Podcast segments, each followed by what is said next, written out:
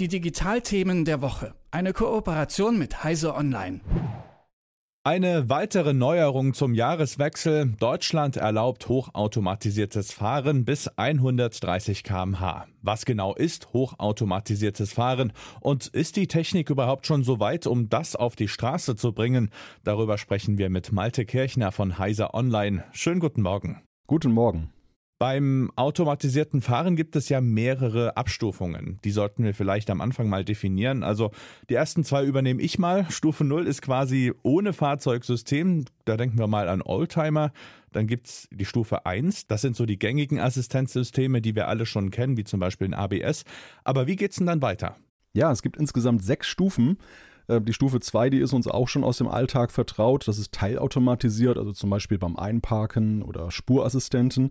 Ja, und dann wird's eigentlich spannend. Dann kommt das, was für viele halt noch so die Zukunft ist. Stufe 3 ist hochautomatisiert. Das heißt, der Fahrer muss zwar noch in der Lage sein zu übernehmen, wenn das Auto danach verlangt, aber er muss es nicht mehr ständig überwachen. Dann gibt es Nummer 4, das ist vollautomatisiert. Dann, da ist der Fahrer im Prinzip kaum noch nötig. Ja, und 5 ist dann so diese Zukunftsvision des fahrerlosen Autos. Was war bisher erlaubt und technologisch umsetzbar? Schon das wissen ja wahrscheinlich viele nicht. Ja, also es ist tatsächlich so, dass das hochautomatisierte, hochautomatisierte Fahren schon seit Sommer 2021 erlaubt ist, aber nur bis 60 Stundenkilometer und dadurch und auch nur in bestimmten Umgebungen. Das heißt, das ist zum Beispiel jetzt nützlich, wenn man auf der Autobahn so im Stau steht und, oder Stop and Go und nur langsam vorankommt. Jetzt wird es ja spannend mit dieser Erhöhung auf 130 km/h. Ja, und vorher war halt nur Level 2 möglich, das heißt so Tempomat, Spurassistent.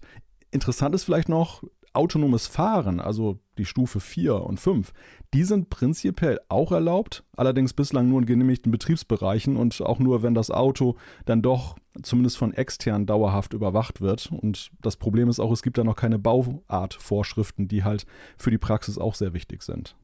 Da gehen wir vielleicht auch schon in die nächste Frage über. Gibt es denn schon Fahrzeuge, die das alles beherrschen oder hat man da bisher gewartet auf die rechtlichen Rahmenbedingungen?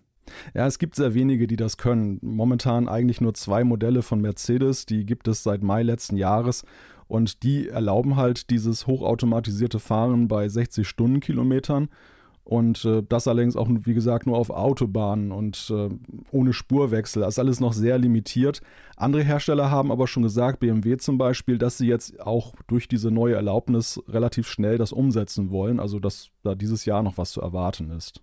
Und du meintest, es gibt schon zwei Fahrzeuge von Mercedes, die das können. Wäre das im Zweifel nur ein Update, dass die dann auch bis 130 äh, gehen oder ist es dann doch ein bisschen komplizierter? Ja, das ist eine gute Frage. Ich gehe davon aus, dass das wahrscheinlich dann bei diesen Fahrzeugen, das ist natürlich die Oberklasse, die das nur beherrscht, dass das dann auch nachrüstbar ist. Also dass es auch eine Frage von Software ist, weil die Grundvoraussetzungen sind ja gegeben. Das sind ja vor allem die Sensoren und auch eben die Computertechnik im Auto, um das zu verarbeiten. Das ist vorhanden. Und jetzt ist es eigentlich nur eine Frage, das hochzusetzen dann bei diesen Fahrzeugen.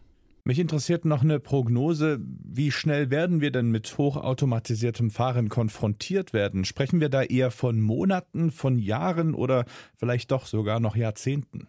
Ja, das ist eine gute Frage, denn sie ist ganz schwer zu beantworten. Vor ein paar Jahren war man ja noch sehr euphorisch und dachte, das autonome Fahren, das wird so in den 20ern dann auf jeden Fall auch umgesetzt. Und aus heutiger Sicht muss man sagen, die Autohersteller haben festgestellt, dass es dann gerade mit Blick auf die Sicherheit und die Haftungsfrage halt eine große Herausforderung ist. Denn die Haftung bei autonomem Fahren geht ja auf den Autohersteller über, vom Fahrer weg.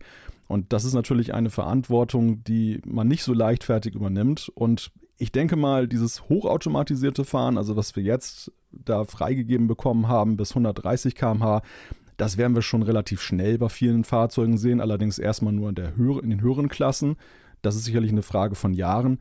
Bis wir so richtig fahrerlose Autos sehen werden, da bin ich so ein bisschen pessimistisch. Also ich glaube, das wird noch ein bisschen dauern, zumindest bis wir das gehäuft sehen.